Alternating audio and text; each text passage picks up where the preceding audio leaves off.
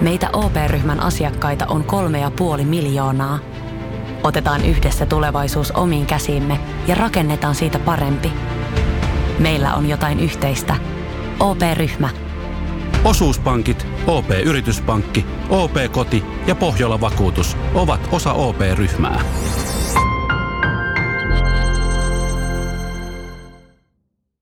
Ja sit mennään Kaukosen laidalle.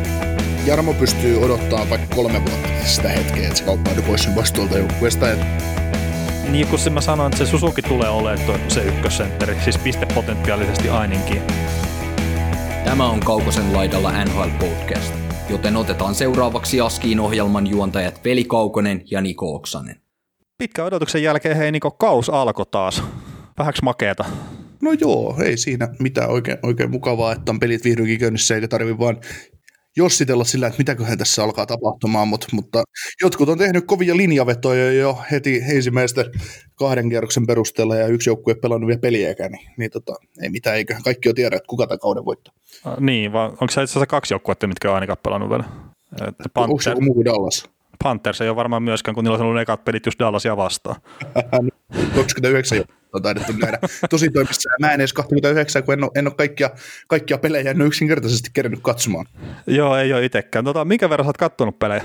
Uh, neljä peliä ihan alusta loppuun asti sillä lailla, että on jopa keskittynyt sen kattomiseen. Toisena yönä, toisena yönä selailin, katselin pelejä vähän ristiin rastiin ja sillä lailla, että aina joku pyöri ihan koko ajan, mutta sitten muut pel- pelit saattoi vaihdella ja, ja tota, tämä viimeisin perjantai lauantai nyt kun lauantaina, lauantaina äänitetään totutusti, niin, niin, niin on jäänyt on jäänyt katsomatta, mutta kai tämä lauta suuntaan välinen vähän, niin NFL-pudotuspelien kyllä, kyllä NHL, NHLkin annetaan tilaa. Joo, joo. Se, se, on, se on onneksi tänään niinkin he, hegemoniset, hegemonia kamppailut heti tuohon alkuiltaan, kun Arizona, San Jose ja New Jersey, Boston, että ne, ne on niin kuin viihdyttävyydeltään niin korkeaa luokkaa, että oikein, oikein niin kuin innolla kädet syhyten odotan, että mitä, mitä tuossa illalla on niin kuin tulossa. Niin, no, mutta siinä ei voi sitten kuin yllättyä positiivisesti. Ei, mutta siinä on itse asiassa muutamia joukkueita, että sitten esimerkiksi New Jersey ja tämmöinen, ihan kiva päästä katsoa ensimmäistä kertaa niitäkin, että mikä se suunta on tällä kaudella. Mutta tota, mulla itsellä sillä, että seitsemän peliä katsottu, joo, että ekana yönä kaksi tai ekalta yöltä kaksi, tokalta yöltä kaksi ja sitten nyt kun oli vapaa päivä, niin mä katsoin jopa kolme peliä tässä lauantaina aamupäivästä ja, ja näin, että perjantai oli vähän hankala päivä itselle siinä, että mä aamulla kattelin ja niin kun lähti duuniin, niin katsoin yhden erän jääkiekkoa ja sitten mä laitoin Twitterinkin, että plus 10 tuntia oli sitten tulospiiloilua siinä, mutta se oli itse asiassa 12 tuntia, kun mä rupesin laskeskelemaan sitä, sitä uudestaan, mutta niin on muuten pirun vaikea tänä päivänä olla tulospiilossa, kun sulla on se kännykkä siinä koko ajan jollain tavalla mukana, mutta sitten kun sä et voi mennä oikeasti yhtään minnekään. Niin, jostain voi pompata aina jotain, jotain tota, tietoa, miten pelit on mahtanut päättyä. Ja mulla kävi itse asiassa tänään, tänään, niin tänään lauantaina, että meidän, meidän yksi kuulijoista ja hyvä, hyvä ystäväni pisti mulle, pisti mulle viestiä WhatsAppiin, että tämä oli kuva, ja hitto, taas, y, taas yksi väärin. Hän laittoi mulle, hän laittoi mulle screenshotin hänen, hänen tota, pitkävedostaan ja mä avasin sen WhatsApp-viesti sillä varovasti käsi, käsi siinä, siinä kuvan päällä, että, että moro, että en, mä, en pysty katsomaan tätä nyt, kun olen tulospiilossa, että kommentoin tota sun lappua jossain vaiheessa. Sitten sit, sit tämä meni, meni sillä että siitä meni tunti eteenpäin ja mä totesin, että nyt tulee nyt tulee sitten niin kiire, jos mä meinaan vielä tässä iltapäivällä ennen äänityksiä katsoa jonkun pelin tulospiilosta, että antaa olla, että en, en mä jaksa vaivautua. Ja, ja se oli sitten siinä. Että. Sitten tiedustelin vaan kaverilta, että miksi et, miksi et pelannut ottava miinus, miinus, miinus yksi ja puoli Toronto vastaan, että se on ihan päiväselvä homma. Joo. Tämä itse asiassa mehän ollaan keskenään ruvettu jo siihen, että kysellään, että ootko vielä tulospiilossa, että että se on ehkä niin, kivempi, kivempi silleen päin, kun pistää just joku vittu taas se hävisi se joukkue. niin, siis me, meillä menee normaalisti niin, että mä pistän sulle joskus 12-11 aikaa, jos mä haluan kommentoida jotain peliä, että oletko tulospiilossa, oletko katsonut, ja sitten jos sulta tulee viesti, niin mä vastaan, että nämä pelit on katsomatta tai katsottu, että puhun niistä, jos ei jotain puhuttavaa. tekee sellainen reilusti, mutta ei, me, me ei olla muuten kumpikaan spoilattu toisiamme missään vaiheessa mistään. Ei ole taidettu onnistua, että mäkin olen kertonut sen tarinan varmaan siitä, että miten yksi duunikaveri onnistui spoilaa siinä työpäivän jälkeen vielä, kun mä tiputin sen bussipysäkille, niin, niin, niin mä luulen, että just kaikki tämmöistä, että kun halutaan olla tulospiilossa ja säilyttää se jännitys, niin nämä tämmöiset tarinat sitten, kun niitä kerrotaan, niin ne jää mieleen ja sen takia sitten osaa varoa tavallaan sitä toista vähän siinä Joo, ja meilläkin on, jos aamupäivällä meikäläinenkin menee treideihin, niin valmentajakin kysyy ensin, että oletko katsonut pelit, oletko tulospiilosta jossain. Ja sitten kun valme, minun valmentajani tekee sitä, että jos se on vaikka äh, jonkun, päivän, jonkun päivän se on hallilla ja vetää treenejä urheilijoille, niin jos siellä on tullut päivällä hiihtoa tai mäkihyppää tai jotain muuta vastaavaa, niin älkää vaan kertoko niitä tilanteita, että mä menen jo ja mä voin katsoa neljä tuntia putkea urheilua, kaikkea Yle Areenasta mm. tulospiilosta, että vahingossakaan vaan kertoko, niin se, se ymmärtää tämän tuskan. Joo, ja siis mun täytyy, ennen kuin mennään nyt ihan näihin oikeisiin juttuihin, niin mun täytyy sanoa vielä se, että mä vähän ihmettelen sitä, että jollekin se on niin suuri juttu, että ne ei voi katsoa niin kuin mitään urheilua tulospiilosta. Jotenkin menee se fiilis siitä, kun katsoo, jos ei, tai jos ei pääse katsoa suorana sitä mm. peliä. Ja sitten tässä kun on katsonut jo monta vuotta NHLäkin tulospiilosta, niin en mä välttämättä halua katsoa jo suoraan enää pelejä. Ihan vaan sen takia, että mä pystyn skippaamaan niin paljon juttuja siitä, että mä voin katsoa sitä pelkkää peliä paljon enemmän Joo, paljon siinä, nopeammin. Se on, joo, se on yllättävän, niin kuin NHL-ottelukin, se kestää yllättävän kauan, kun sä katsot se alusta loppuun asti. Ja eikä se, jos sä niin valvot vaikka yötä ja sä katsot kierrosta, niin sullahan on siinä muita pelejä aina, mitä sä voit katsella mm, ne tauot. Mm. Ei sä voit limpsoa peliä välillä koko ajan ja olla sellainen kartalla, mutta just niin kuin ja mullakin se, että kun mä seuraan NFL tiiviisti, niin mä mieluummin melkein nukun sen yön, jos yöllä on peli, ja katson se aamulla. Se kestää 40 minuuttia se matsin kattominen. Tai voi vaikka kolme matsia katsoa putkeen, se vie kaksi tuntia. Niin se on, se on nopeampi temposta tavallaan, että ei tarvitse kuluttaa sitä puolta päivää siihen matsin kattomiseen. Joo, ja ei siis siinä, kyllä sitä nyt välillä tulee katsottua suoranakin pelejä, etenkin tälle iltapäivisin, kun tulee Suomen aikaa hyvä, hyvin, mutta niin, niin, niin en mä yöllä haluaisi, tai en jaksakaan enää valvoa, eikä pystykään valvoa, niin niin, niin toi on ihan hyvä toi, että pystyy katsoa tosiaan jälkikäteen nuo pelit. Joo, ja sitten se, mitä tulee vielä noihin, niin jos sä teet paikan päällä, jos, jos paikan päällä katsomassa peliä, just niin kuin sekin on NHL-pelissä ollut toimittajana katsomassa, ja mulla on vähän enemmän niitä matseja vielä katsottuna, niin se vie yllättävän kauan, kun sä mietit sitä yhtä pelipäivää, sä menet aamulla kymmeneksi hallille, sä menet katsoa aamujät, sä oot kymmenestä yhteen hallilla, sä näet kahden joukkueen aamujat, sit sä menet syömään, sä menet ehkä hotellilta, missä sä asutkin pelipaikkakunnalla, sit peli alkaa vaikka seitsemältä illalla, niin kyllä sinne hallille jo tulee mentyä sillä viideltä, puoli kuudelta, mm. ennen, just sillä tuntia, puolta, puolta, puolta tuntia, tuntia ennen alkulämmittelyä, katso alkulämmittelyt, pelit, sitten siinä menee peli päättyy, niin 10 minuuttia pelin päättymisestä sä pääset pukukoppiin, juttele pelaajille, otat haastattelut, ja teet se haastattelu puhtaaksi julkaiset, niin se voi äkkiä olla puolitoista tuntia matsin päättymisen jälkeen, kun sä oot saanut sen jutun ulos, niin si- siinä on aika monta tuntia, kun sä vietät sen jo niin kuin tavallaan sen yhden matsin ympärillä Joo. aikaa. Et, ja jos sä menet katsomaan peliä, niin muita pelejä on äärettömän vaikea seurata tai hiffata, mitä muualla NHL esimerkiksi tapahtuu, kun sä oot niin, kuin niin kiinni siinä yhdessä. Joo, se, se on totta kyllä, että et se, on, se on pitkää päivää siinä, että kannattaa miettiä kaksi kertaa, että haluaako jääkiekko toimittajaksi oikeasti, vai että tekeekö tälleen niin kuin me, että me lätistään vaan paskaa jääkiekosta sitten podcast-muotoa, että, että tämä ei vie ihan niin paljon aikaa. Niin ja nytkin me ollaan viety meidän kuulijoiden aikaa 10 minuuttia, kun me ollaan jauhettu tulospiiloista, tulospiilon pitämisestä ja kaiken maailman turhista jutuista, että, että ei, ei siinä. Ei, ei si- nyt jonkun maanantai aamupäivää. Joo, joo. mutta hei tota, nopeasti Hoki GM, kimppahomma, totta kai johdetaan tota kimppasarjaa, kuinkas muutenkaan. 213 joukkuetta tällä hetkellä mukana. Mitä hittoa? Se on valtava määrä. On, on, kun mä kuvittelin silleen, että meillä on ehkä 20 joukkuetta maksimissa. Et siinä kohtaa, kun rupesi olla joku 70 tai jotain, niin rupesi olla, että jaha, jaha, että mikä juttu tämä on, mutta... Niin saattaa sata mennä poikki. niin, ja siis toi, se, se, nyt saattaa jonkun verran vaikuttaa, että ei unohti laittaa se salasanan tuohon. Niin. Että se on täysin avoin kimppa, mutta ei kat siinä, että kivahan se on nähdä se kaukoisen laidalla kimppa siellä sitten tota sarjan käreessä, että, että ei siinä hyvin mene. Miten, miten äijä Hoki GM on alkanut? Todella huonosti. Aivan pelkkää farssia farssin perään, mutta, mutta mulla on se, se kimppa, missä mä pelaan parin kaverin kanssa, niin mä oon siellä ne paljon paremmin, mitä tässä kaukoisen laidalla kimpassa. Että. Joo. Mulla oli itsellä tota, eka yö oli vähän mitä oli, mutta sitten toinen yö oli tosi hyvä, kun Conor McDavid teki vähän tehoja, mutta 27 siellä tällä hetkellä tuossa kimpassa, että ihan ok. Joo, ja sullakin on se, kun sä oot laskelmoinut kaiken hyvin tarkkaan, sulla on Excelit pauhaa joka päivä, mitä pelaajia voidaan ottaa, että millä pelaajilla tulee, tulee tarpeeksi pelejä, tai on paljon pelejä vielä loppukautta kohden, niin sä, sä teet tuommoista tasasta nousua koko ajan, älkää yllättykö, kun se Flyersin pojat on kärjessä se yhtäkkiä, kun ruvetaan ratkaisemaan, että kuka voittaa tämänkin päivän reilulla erolla kakkoseen.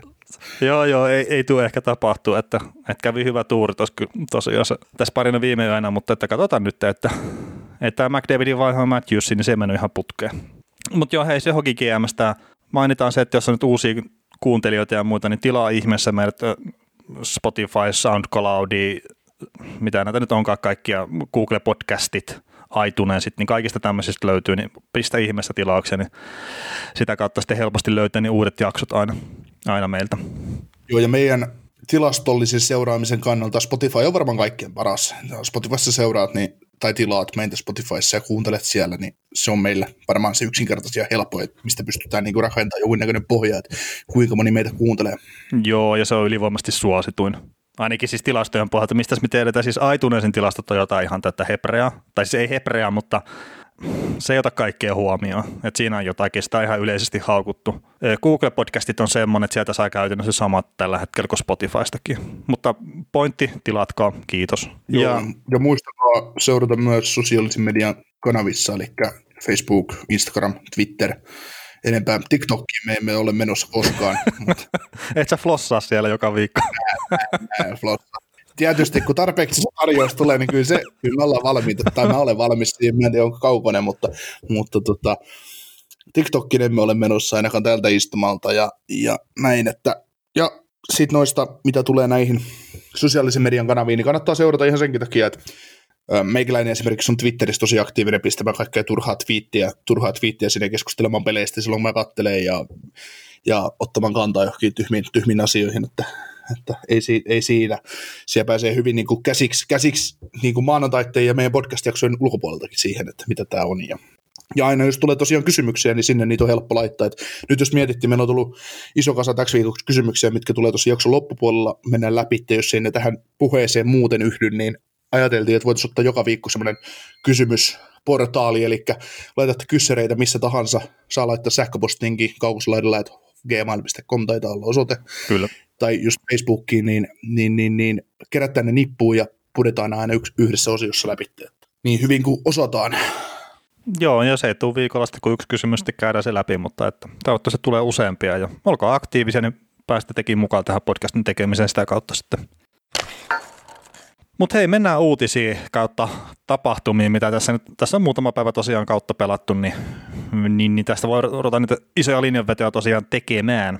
Mutta koronajuttu ei silleen sen isommin mennä, mutta niin mainitaan Jordan Stahl Carolina Hurricanesista, niin on nyt tällä hetkellä NHLn koronalistalla varmuuden vuoksi, että en tiedä sitten epäiläkseni, että on väärä positiivinen testi vai mikä, mutta että pelasi ekassa pelissä ja nyt on sitten tosiaan tuolla koronalistalla NHLn puolelta, niin mielenkiintoista nähdä, että pelaako sitten toisessa pelissä vai ei. Eli tässä kohtaa niin kun miettii, että te maanantaina ehkä kuuntelette jaksoa, niin te tiedätte sen, että että saattaa olla vähän hölmö uutinen tavallaan ottaa esille, mutta jos ihmettelette, että miksi ei ole pelannut, niin siinä on syy. Mutta ei, ei sen kummemmin noihin mennä. NHLn avaus nyt tässä tällä viikolla, niin on ollut kaikkien aikojen katsotuinta, että ja on sitten Kanadan puolella tai Yhdysvaltain puolella, niin TV-katsojia on ollut eniten koskaan. Et ilmeisesti porukka on oottanut tätä jääkekokautta taas. Saattaa hyvin olla. Mutta tota, varmaan TV-luvuista ei sen kummempaa. Mutta hei, miten Evander Kane hakeutui henkilökohtaiseen konkurssiin? Ja oli vähän spekulaatiota siitä, että pelaako hän tällä kaudella, mutta kyllähän tuo näytti tuolla jäällä menevää, että 28 miljoonaa dollaria velkoja, niin oletko yllättynyt? No tavallaan kaikki ne, kaikki ne huhupuheet ja ne kuvat ja muut noista Bekasin touhuista ja muusta, niin, niin, niin sillä tavalla yllätä, mutta mä oon toisaalta kiinnittänyt pelaajaan yksilönä sen paremmin mitään huomiota, että sitähän puhuttiin, puhuttiin kun hän siirtyi to, niin kuin Buffalosta tuommoisena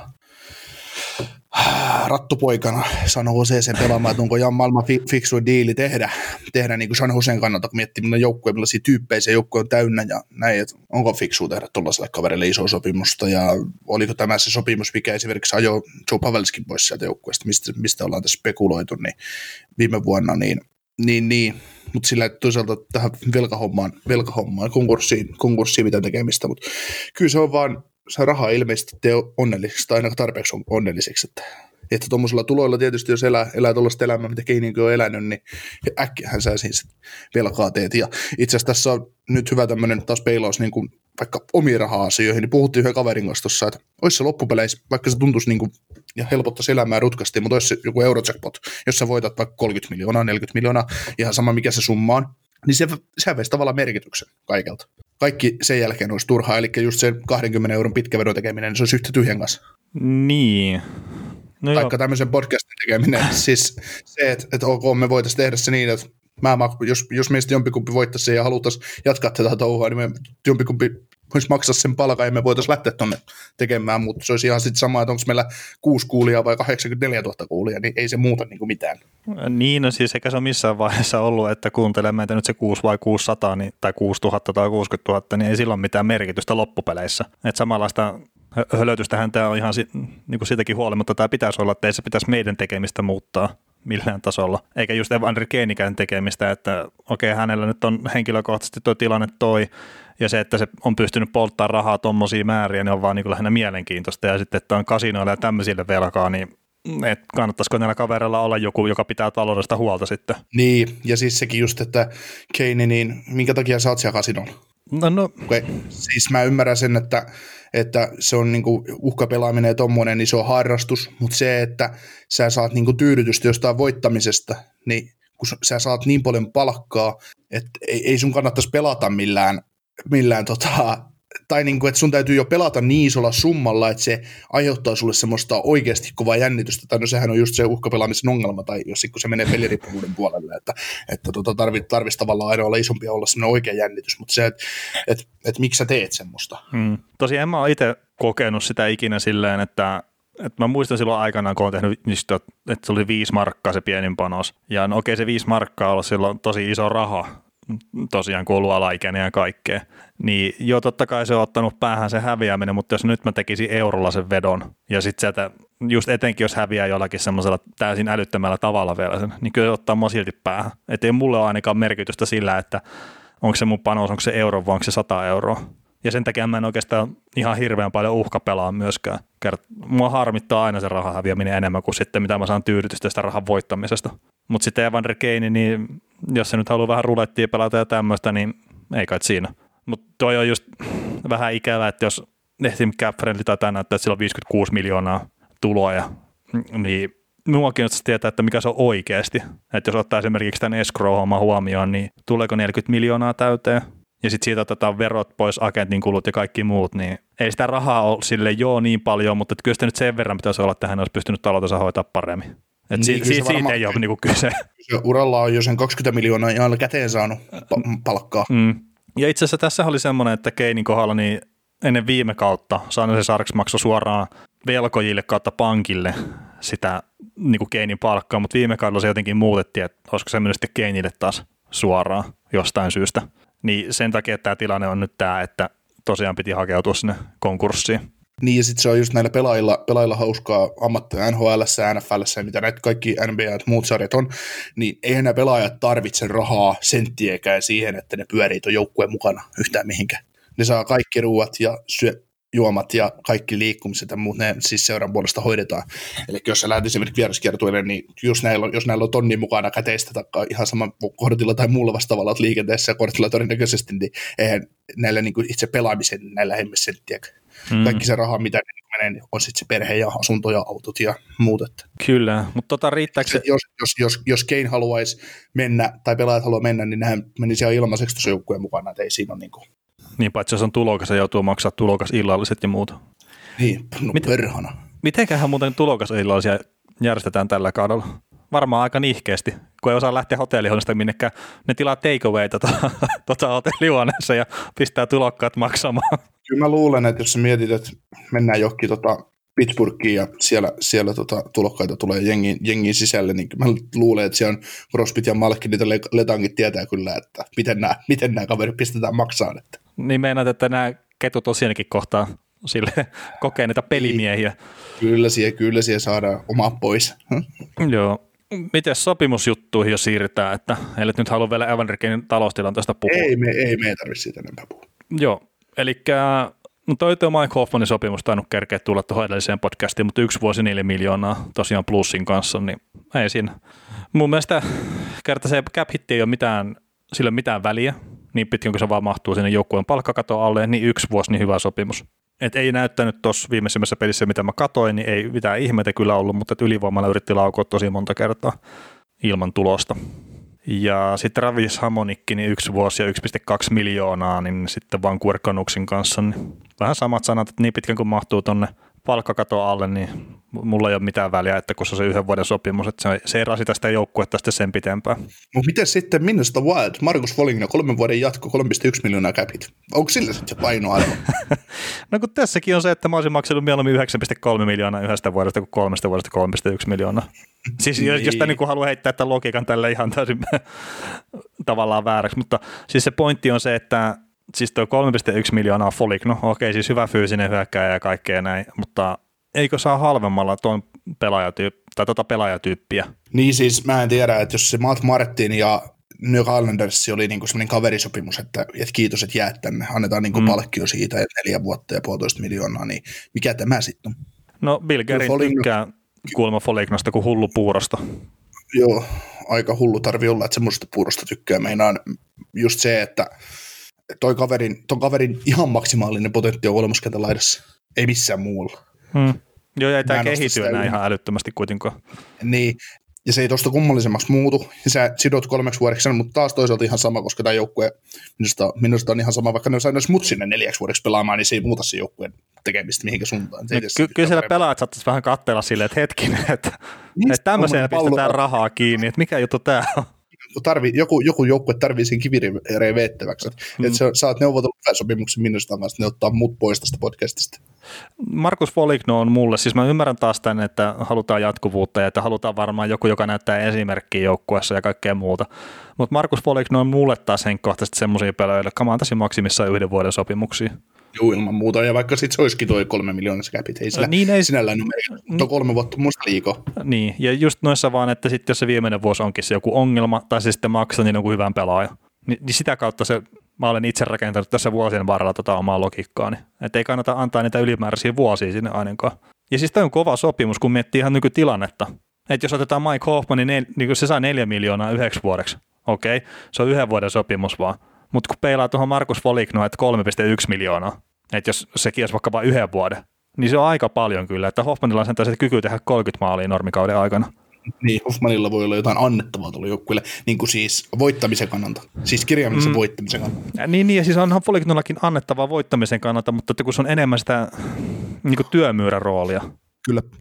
Ottava ja Karolaina kävi kauppoilla. Ottava lähetti puolustaja Max Lajojen äh, Panthers, Panthersiin, Hurricanesin vaihdossa keskusjälkeen Clark Bishoppiin, ja, ja tota, Clark Bishop on ollut semmoinen Hurricanesin on ollut kauan jo tulossa, mutta ei nämä koskaan tullut. Tarvitsivat ilmeisesti syvyyttä sitten, sitten tota puolustus, puolustusosastolle, ja Max Lajoje pelasi ihan hyvin pari vuotta sitten Senatorsin takalinjoilla, mutta ilmeisesti tie on vaan tukossa, että ei ottanut sitä tarvittavaa steppiä enää eteenpäin, ja siellä onkin puolustajia, niin, niin tämä oli varmaan molemmille semmoinen win-win-kauppa, vaikka mm. kumpikaan ei ihan välttämättä heti NHLssä tule pelaileen, ihan sama vaikka ottavaan nyt tämmöinen pisoppi meni, mutta, mutta, mutta tämmöinen minor, minor league trade. Niin mä just mietin, että jos ei ottavassa mennyt löytää pelipaikkaa puolustuksessa, niin miten tuolla Karolanassa sitten? Niin, mä si- siitä en tiedä, mutta se Karolainen perusteli sitä, että haluttiin syvyyttä, syvyyttä puolustukseen lisää. Joo, no siis en, en mä sitä, mutta ei tule saamaan peliaikaa siellä. No ei tule niin, sielläkään. Että jos ei ottavassa maahu puolustukseen, niin ei se kyllä tule mahtua Karolanassakaan, tai sitten jotakin todella ihmeellistä on tapahtunut. Mutta pari viikkoa siinä sitten ainakin Pisopilla tota karanteenihommia, kun menee raja yli. Kyllä. Mikä, mikä sen mukavampaa? Mm. Montreal pisti Corey Perry ja Michael Frolikin taksisquadiin ja mm, tavallaan ihan ymmärrettävä. Joo, ja just toi koriperi, niin se nyt on sinne, että jos ne pääsee pudotuspeleihin, niin sitä vartenhan se on varmaan sinne hommattu, että, että siellä on, sanotaan nyt näin, että siellä on parempia pelaajia kyllä kuin koriperi tähän runkosarjaan. Mm. Jos siellä valmistaudutaan Duboissin hankkimiseen ja siihen, että joutuu, joudutaan ir, ir, irttaa muutaman laituri ja pari sentteriä siitä joukkueesta. Sitten nämä herrat odottaa sitä, ei vaan. Siis tota, peri varmasti tulee saamaan pelejä, pelejä alle, mutta, mutta tota, pudotuspeleissä sitten nousee arvoon, arvoonsa tuo kaveri. Ja, niin ja siis kyllä näitä varmaan tulee just tuota koronahommaa, että milloin on pelaajia sivussa Montrealilta, mi- mi- miten tulee loukkaantumisia ja kaikki. Että kyllä sitä syvyyttä tarvitaan kyllä tässä suhkot tiivistahtisessa runkosarjissakin. Että saa sitten vaikka, jos ei mitään muuta, niin kierrättää tosiaan niitä pelaajia vähän, että vähän freshimpänä sitten osa porukasta ainakin menee. Mutta mites, oliko tämä nyt sulle yllätys, että Louis Erikssoni lähti Waversiin vai? Uh, siis ei missään tapauksessa, mutta se oli mulle vähemmän yllättävää, että se ei kelvannut yhtään kellekään, mutta, mutta kään kävi tota, Kävikö hän sitten taksiskuadissa vai oliko se oikein niin Waversissä? Ää, siis Webersin pitää laittaa, että menee sinne taksisquadiin, mutta mikä sitten Erikssoni, niin, ei, en muista, että kävikö ta- taksiporukan mukana sitten, sitten lopulta, mutta että tosiaan Wevertin kauttahan se tie käy sinne suurimmalla osalla pelaajista ainakin. Joo, mutta tota, sä oot pistänyt että palkkakikkailu. No joo, etenkin sitten jos, jos se ei olisi niin siinä joukkueen kokoonpanossa mukana, niin se joku vähän ollut miljoona, mitä se nyt onkaan. Että tulee sitä palkkahelpotusta siitä, että Louis Erikssonin sopimus pistetään ää, tosiaan pois joukkueesta tai laitettaisiin vaikka AHL. Niin just saattaisi olla sitäkin. Että toki niillä on Ferlandi nyt tuolla loukkaantuneiden listalla, niin ei välttämättä tarvitse sitten silleen kikkailla niin paljon näiden palkkojen kanssa, mutta niin tuo Louis Eriksson mahdollisesti AHL oli yksi niitä juttuja, mitä sitten mietittiin, että joutuvat ehkä tekemään, että saat pikkasen lisää tilaa palkkakattoon. Eivät siis koko sopimusta, mutta se vähän reilu miljoona. Joo. Quinn Hughesista sulla on tarina. No tarina ja tarina, mutta tota, 59 pistettä on tehnyt nyt tällä hetkellä lyhyellä NHL-urallaan, eli 75 peliin ja kun on 59 pistettä, niin yhden pisteen päässä sitten näinkin merkittävästä merkkipausta kuin 60 pisteestä. Ja saattaisi olla sitten kolmas puolustaja tässä viimeiseen 27 vuoteen, joka tekee 60 pistettä niin alle 80 peliin. Ja täällä on tota, tämmöiset sankarit kuin Vladimir Malakovi 69 pelin tehnyt on 60 pistettä ja sitten Sergei Supov niin 76 peliin tehnyt myös tuon 60 pistettä ja nämä on molemmat 93-94 sitten saaneet tuon määrän täyteen. Mutta Queen Hughes, että me viime kaudella puhuttiin monta kertaa Queen Hughesista ja Keil Makarista, niin tosiaan historiallisessa tahdissa pisteiden valossa on, on ollut, että ei siellä montaa kaveria ole tässä varmasti tuosta kun taksikin selaillaan, niin olet tehnyt nopeammin esimerkiksi sitä 60 pistettä. Mm. Quinn Hughesista sen verran, mitä katteli kahta ensimmäistä ottelua Vancouverin osalta, niin tuntuu vaan, että se on parantanut sikajuoksua sitä omaa pelaamistaan. Että näytti mun mielestä paljon vahvemmalta, vielä paremmin luistelualta puolustajalta, mitä oli niin kuin kuplassa esimerkiksi. Joo, ja mainitaan tuo Keil Mahkar, niin se on pelannut 59 peliä tällä hetkellä uralla, on tehnyt 53 pistettä, että varmaan näistä edellä mainituista nimistä, mitä nyt on kolme kappaletta ollut tuossa, niin tulee, tulee tulee tekemään kaikkein nopeiten noin 60 pistettä. Joo, siis kymmeneen peliin täytyisi tehdä seitsemän pistettä ja kyllä se varmaan tulee. No jos yhtään samalta näyttää tuo Colorado mennään kuin plussia vastaan tuo toinen peli, niin se on kolme peliä ja seitsemän pistettä kasas. Kyllä, siitä ilmanen tipsi hokikeämä, vaikka jos ei joku tiennyt, että tämmöinen puolustaja on olemassa siellä, joka voi tehdä vähän pisteitä. Jo, jos, ei joku, jos joku meidän podcastin kuuntelija ei teille Keilman karja, niin mä luulen, että kuuntelee väärää podcastia. Että ei millään pahalla ketään kohtaa, mutta mulla on semmoinen perusoletus, että meidän kuuntelijat seuraa jääkiekkoa semi-aktiivisesti, niin, niin, niin, luulen kyllä, että Keilmakarit ja kumppanit on aika hyvin tiedossa. Joo. Meidän aktiivi kuulijamme Teemu Arola hehkotti Mark Stonea sitä, kuinka hän on NHL kovin kapteeni. Hänestä tuli siis Vegasin seurahistorian ensimmäinen kapteeni, ja mä tuossa rupesin miettiä, että ketä on ollut aiemmin tuo kapteeni, mutta tosiaan eihän Illossa ollut. niin. No on seurahistorian paras kapteeni tähän asti. Voitaneen niin väittää. Joo, no mutta oli tämä pakollinen Mark Stone maininta tähän jaksoon sitten. Mutta tota... Dylan, Larkin, Dylan Larkinista tuli Detroitin kapteeni. Öö, ensimmäinen Michiganissa syntynyt kapteeni koko seurahistoriassa. Sekin tuntuu tosiaan aika oudolta, mutta kun ruvetaan miettimään tässä historiaa, ketä tuo Detroitissa on pelannut, niin ei niitä, en tiedä kuinka moni Michiganilainen pelaaja siellä on pelannut, mutta kun miettii niitä kavereita, ketä siellä on toiminut kapteenina, niin ihan, ihan ymmärrettävää, että että tota, ihan perus Michiganin poikaa ei ole lyöty, lyöty kapteeniksi siinä joukkueessa. Mm. Joo, ja tuossa aika suuret saappaat, kyllä jos miettii paria edellistäkin kapteenia tuossa joukkueessa. niin Zetterberg ja Kruunvalli oli edelliset vai? Mm. Niin jo itse asiassa totta. Sitä oli Lidas. Niin kuin mä olin silleen, että Lidas ja Aisermani, mutta siinähän tosiaan taisi Grunwalli olla ja, ja Zedaki, Zedaki vielä, mutta joo. joo. Joo, Zetterberg oli varmasti, Grunwallista en ole aivan 100 varma. Tota, ja niin tosiaan sitten Lidas ja Aiserman ja kuka sen sitä, no ei sillä mitään merkitystä. No hetkinen, jos miettii, Aiserman hän pelasi tosi pitkään, joko Kordihau. No ei, niin. ei, ei oikeasti. Mutta joo, ei siinä siis ton joukkueen toiseksi paras hyökkäin. Joo. Tota, New York Rangers vetää neljällä varakaptelilla koko kauden. Äh, Jacob Truppa, Mika Zibainen ja Chris Kreider ja Panther Artemi Panarin on varakapteeneita, että, että jos näistä nyt pitäisi tulevaisuuden kapteeni nimetä, niin, niin, niin ehkä se Kreideri olisi, olisi sitten se tyyppi, joka, joka olisi niin kuin tulevaisuudessa, taikka sitten toi tämän kesän ykkösvaraus tai menneen syksyn ykkösvaraus, mutta, mutta se, se aika näyttää sitten. Joo, ei, ei kai tossa ja semmoinen Razorsista niin jännä, että, että on Anthony D'Angelo ollut tuossa kapteenilistalla. Ei, kun, ei, ei, se olekaan, että ilmeisesti vilttiketju tai popparille pääsee tässä nyt sitten seuraavaan peliin, että vähän semmoista ollut tuolla Twitterissä ainakin ilmoilla, että ei ole ihan tykätty siitä, että mitä on pelikentällä tapahtunut ja ihan tämmöinen villiveikko, että saattaa vähän hänen tämä somessa kikkailukin jolla, jollain tavalla närästää tuolla seuran sisällä. Joo, toi, toi Anthony D'Angelo on kyllä sellainen puolustaja, kun hän teki sen jatkon tonne, niin mietitään, kun mä puhuin sitä ennen kuin se teki sen sopimuksen, että tuossa on semmoinen kaveri, että, että mun mielestä tarvitsisi vähän lisää lihaa luiden ympärille, ja sitten se, että vaikka, vaikka itse suhtaudun näihin jenkki, jenkkivaaleihin ja pressoihin vähän pehmeällä, pehmeämmällä otteella, mitä, mitä, mitä normaali suomalainen tai normaali maailmankansalainen, niin, niin, niin, niin se, se suuri fanitus, mitä hän on esimerkiksi Donald Trumpia kohtaan nostanut, niin ne voi olla kyllä sellaisia asioita, mitkä, no nehän ei saisi painaa yhtään missään, mutta ne painaa silti.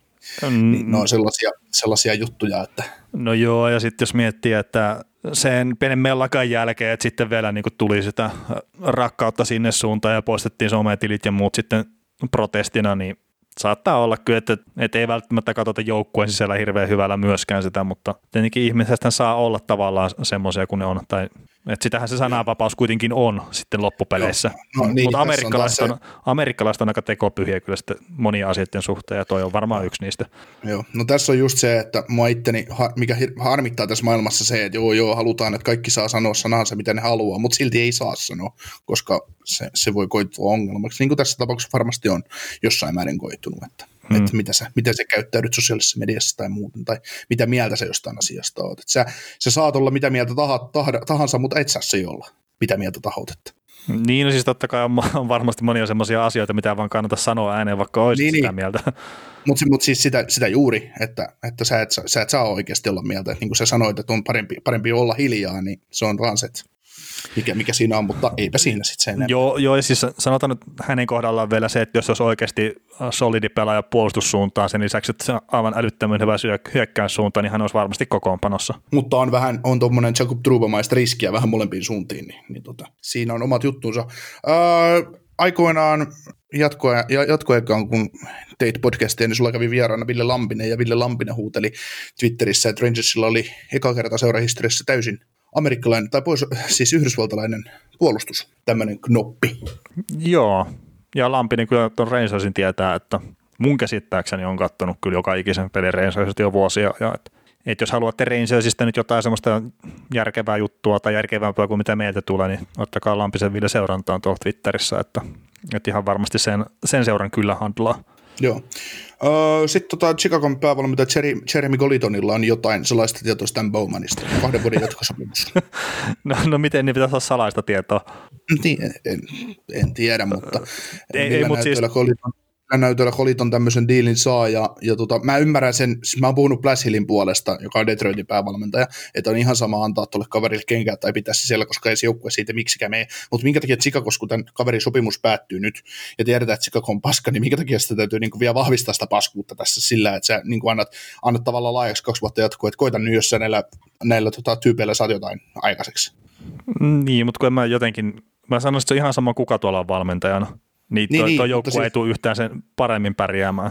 Ei, ei, ei, ei mutta silti mä niinku ihmettelen, kun hänen sopimus on kuitenkin päättymässä, niin miksi sä annat sille jatkon, kun sä voisit ottaa sinne jonkun munkin Niin, no, mutta että jos ottaa taas sen Jeff Blasille, niin sillekin annettiin jatkoa siinä kohtaa, kun Detroit oli menossa alamäkeen. Niin eikö se tavallaan ole sama sitten tämä Collecton, niin että sen antaa ottaa noin pari vuotta, mitkä tulee varmasti olemaan niitä vaikeita Chicagolla, niin antaa sen vaan kantaa sitä, ja sitten siinä kohtaa, kun ehkä päästään, niin on sitten pikkasen uuteen nousuun, niin sitä uusi kaveri sisään.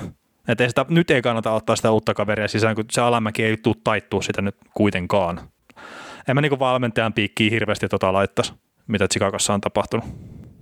Et kyllä siellä toimiston puolella on kyllä sitä kaveria, mitkä voi katsella peiliä ja ihmetellä, että minkä takia meillä ei ole kenttäpelaajia täällä, tai on kenttäpelaajia, mutta että Patrick Kane miettii, että minnekähän syöttää kiekon, vai vieköhän se itse maaliin. Sitten se on hyvä, kun kausi alkoi vielä niinkin positiivisilla otteluilla, kun saivat heti vastaansa, vastaansa tuon tampan, niin se on reality, reality checkin tuolle joukkueelle, että missä, missä mennään. joo, ei kai siinä. Mutta mitä, Columbuksenko sitten seuraavaksi vai? Mennään, otetaan tämä viikon hot take. On pitkään jo puhuttu siitä, että, että tota, herra Pierre-Luc Dubois haluaa ulos tuolta ja nyt mäkin otan sen tosissaan, kun meidän arvostettu John Tortorella tuli kertomaan sen peliä, hän haluaa pois, hän haluaa pois tuolta. Mitäs mieltä koko keissistä? No ikävä Kolumbuksen kannalta lähinnä, että siellä on taas ykkössentteri lähtökuopissa. Että edellinen, edellinen setti meni aika hyvin sitten kuitenkin, että Seth Jones tuli silloin joukkueeseen, mutta pystyykö Jarmo nyt toista kertaa sitten taikomaan kanini hatusta vai ei. Et se, se, mikä on hyvä, niin Jarmolla on kaikki kortit käsissä tässä. Et se, sillä on varaa ottaa tavallaan ihan siinä, missä Joe Sakikilla kyllä varaa ottaa Matt Dysenin kanssa sitä oikeaa kauppaa. Mm. Et ei se, sitä ei kannata mihinkään toivotaan toivotaan juttuihin vaihtaa kuitenkaan. Että tuo joukkue on siis Columbus, että se on matkalla oikeaan suuntaan ja Dubois on ehdottomasti yksi palanen sitä palapeliä, tai sen pitäisi olla. Ja että esimerkiksi nyt jos mietitään sitä, että ne saisi jonkun puolustajan, mikä ei saa omassa joukkueessaan riittävän iso roolia, niin kuin Seth Jones, niin ne ei tarvii sitä. Että ne tarvii sen oikein ykkössentteri. Ja Dubois, niin se nyt kaikesta huolimatta on, on ykkössentteri tuossa joukkueessa ja se, että mistä puhuttiin siinä Mäkisen jaksossa, että onko se eliitti eliittijoukkue ykkössentteri, niin se on vähän niin ja näin, mutta että jos se on, on just se Bow Horvat-tyyppinen sentteri siinä joukkueessa, se pystyy olemaan ykkönen, mutta ei se välttämättä ole se niin pisteteko potentiaalin kannalta se ei ole niin eliitti ykkössentteri. Mutta ei se kaikkien tarvitse olla. Niin, niin, ja se on se kaveri, se on se kaveri, joka tekee sit joukkueesta vahvemman, tekee sit hyvän pudotuspelijoukkueen, mutta se ei ole se kaveri, mikä liidaa sitä joukkuetta sit ykköspistetykkinä Stanley Cupiin. Ää, tai siis sanotaan näin, Dubos ei välttämättä ole se kaveri, mikä liidaa joukkueen runkosarjan läpi. Eli mä just yritän saada päähän, että mikä tämä 31 ajatuksen podcastin kaveri on. Marekki vai Friedman? Niin, Friedman. Niin, se on ensimmäinen, jonka mä oon kuullut to, tota, mainitsevan tästä. Ja että ei ole var, varmasti tota, ensimmäinen, joka on näin tehnyt, mutta Friedman sanoi tosiaan hyvin jossain niissä podcasteissaan, että hän kokee sillä tavalla, että aina tarvitaan kahden tyyppisiä pelaajia. Sä tarvit ekanakin ne pelaajat, mitkä viesivät runkosarjasta pudotuspeleihin. Eli sanotaan Johnny Goodrow ja kumppanit. Sä tarvit niitä, että sun joukko on riittävän paljon saa pisteitä, että ne pääsee pudotuspeleihin. Ja sit sä tarvit ne pelaajat, mitkä viesivät pudotuspeleissä pitkälle, katsoa sinne mestaruuteen asti. Ja Dubois on sitten niitä pelaajia kyllä taas, mitkä on siellä pudotuspeleissä, kun se pelaaminen on vähän erilaista, tilaa aikaa vähän vähemmän, vähän enemmän saattaa kontaktiin, niin sinne mä tosin Dubos ihan mielellään milloin vaan. Mutta onko se sitten siihen runkosarja hommaan, niin onko se just se ykkösheppa, niin ei, ei välttämättä, mutta toisaalta voittaminen on se, millä mennään loppupeleissä tässäkin sarjassa. Ja mä oon sitä mieltä, että Blue Jackets, niin no on se Dubos nyt ykkössentteri tai ei, niin se on riittävän hyvä joukkue mennä sinne pudotuspeleihin. Kyllä. Uh, tässähän on, niin kuin Montreali pidetään sitä ykkös, ykköskohtainen Duboisille, ja hän on, hän on ilmeisesti Kanada-ranskalainen. Mm. Pierre-Luc Dubano nimikin sen kertoo, mutta se, että, että tota, Mark Bergevin on kertonut, että Nick Suzuki ja Alexander Romanov olisi niinku koskemattomia, että ne ei nyt aina liiku kaupassa. Ja sitten on jotkut heittänyt sitä ajatusta, että Kotkaniemi, Ryan Pooling, kaksi sentteriä ja sitten joku pikki olisi semmoinen, mitä noin voisi tarjota. Mutta tässähän on, mä väitän, mä väitän, että jos, jos kekäläinen lähtee kauppaamaan Duboisia tai hyväksyy mitään ehdotusta, niin kuin Montrealin suunnalta, niin Nick Suzukin täytyy olla siinä kaupassa mukana. Ja Montrealin ei kannata myydä sitä. Joo, ei. Ja, siis tota, ja Suzukin kylkeen täytyy saada jotain muutakin. Ja mä, niin kuin, mä pyörittelen nyt mielessä sitä, että, että, että Suzuki ja First, niin se olisi mihin kannattaisi Keklun suostua, niin kuin nyt. Mutta Montrealin, just niin kuin mikä, mikä tilanne on, niin kuin sanoit, että Montrealin ei kannata myydä Suzukia, koska mun mielestä Suzukissa on paljon potentiaalia, hänestä voi tulla ihan ihan huippusentterin on niin kuin Joo, ja, se, ja siis mä heitän jo nyt, että se on jo nyt huippusentteri. Että se oli niissä kuplapudotuspelissä, se oli tosi hyvä, ja ensimmäinen peli ainakin, mitä katsoin sieltä tältä kaudelta, niin se jatkoi ihan täysin siitä, mihin se jäi. Joo. Se oli aivan ja. jäätävän hyvä siinä pelissä. Pelin paras pelaaja. Mm. Mutta tässä tulee se, että kun Jarmo pystyy odottaa vaikka kolme vuotta sitä hetkeä, että se kauppaa Duboisin pois tuolta joukkueesta, että mä, mä en usko, että se kauppa tulee tapahtumaan tällä kaudella ennen draftia, paitsi siinä tapauksessa, jos jostain syystä Bergevin esimerkiksi kuvittelee, että tuo Montreal vetää ihan hirveän säliäkisä traded lineille, ja sitten ollaan, nyt me otetaan toi Dubois ja lyö möt, möttipäisen. Sitten, mutta mä en usko, että esimerkiksi Columbus valahtaa semmoiseen tilanteeseen, että niillä että ne olisi ulkona playereista. Ne tulee pelaamaan, uskon, että ne tulee pelaamaan sen verran hyvän kauden, että ne on pudotuspelipaikoissa kiinni, että joukkue todennäköisesti vaan vahvistetaan Dubois ympärille. Ja toisaalta se vaatii sen, että Dubos ei rupea missään vaiheessa kiukuttelemaan, mutta hän vaikuttaa sellaiselta kaverilta. Niin kuin Tortorella sanoi, että ei, ei hän jaksa nyt keskittyä siihen, mitä Dubos haluaa. Hän toivoo, että Dubos pelaa niin kuin kun, kun joukkue pelaa ja pelaa ja tuo tälle joukkue kaiken niin kauan kuin se ei pelaa tässä joukkueessa, mutta se on ikävä, että hän haluaa pois täältä. Hmm. Niin, niin kun mulla on semmoinen kutina, että jos, jos se Montrealin päättyy ja Perkevinillä alkaa niin kuin kädet hiota ja sukat, sukat kastua, että se haluaa ton Dubois niin paljon, niin mä en oikeasti yhtään yllättyisi, että sieltä lopulta nasahtaa semmoinen ehdotus, että sieltä lähtee Suzuki ja ykkönen ja just joku Victor Mete lähtee vaihdos Kolumbukseen, koska se vaan haluaa sen pelaajan li- liian paljon. No joo, se voi olla. Sitten sit kekäläinen voi, että jaha, nyt on lohi väsytetty, otetaan ylös. Ei ihan oikeasti, se olisi niin, se olisi niin Montrealia. No, no se olisi niin Montrealia, mutta just, että jos se Montreali saisi sen Duboisin tonni, sanotaan nyt, että jos se vaikka se Kotkaniemi ja jotakin, mihinkään kannattaisi se ikinä lähteä, niin sitten niillä on se Suzuki ykkössentteri, jos Duboisi kakkosentterinä, ja se olisi niinku valmis ihan mihin vaan tuo joukkue. Niin siis se olisi valmis voittamaan jopa mestaruuden ihan No, no, no, niin kuin, no okei, okay, siis ei nyt ehkä ihan mihin siis, vaan, mutta se olisi todella paljon siis, parempi joukkue.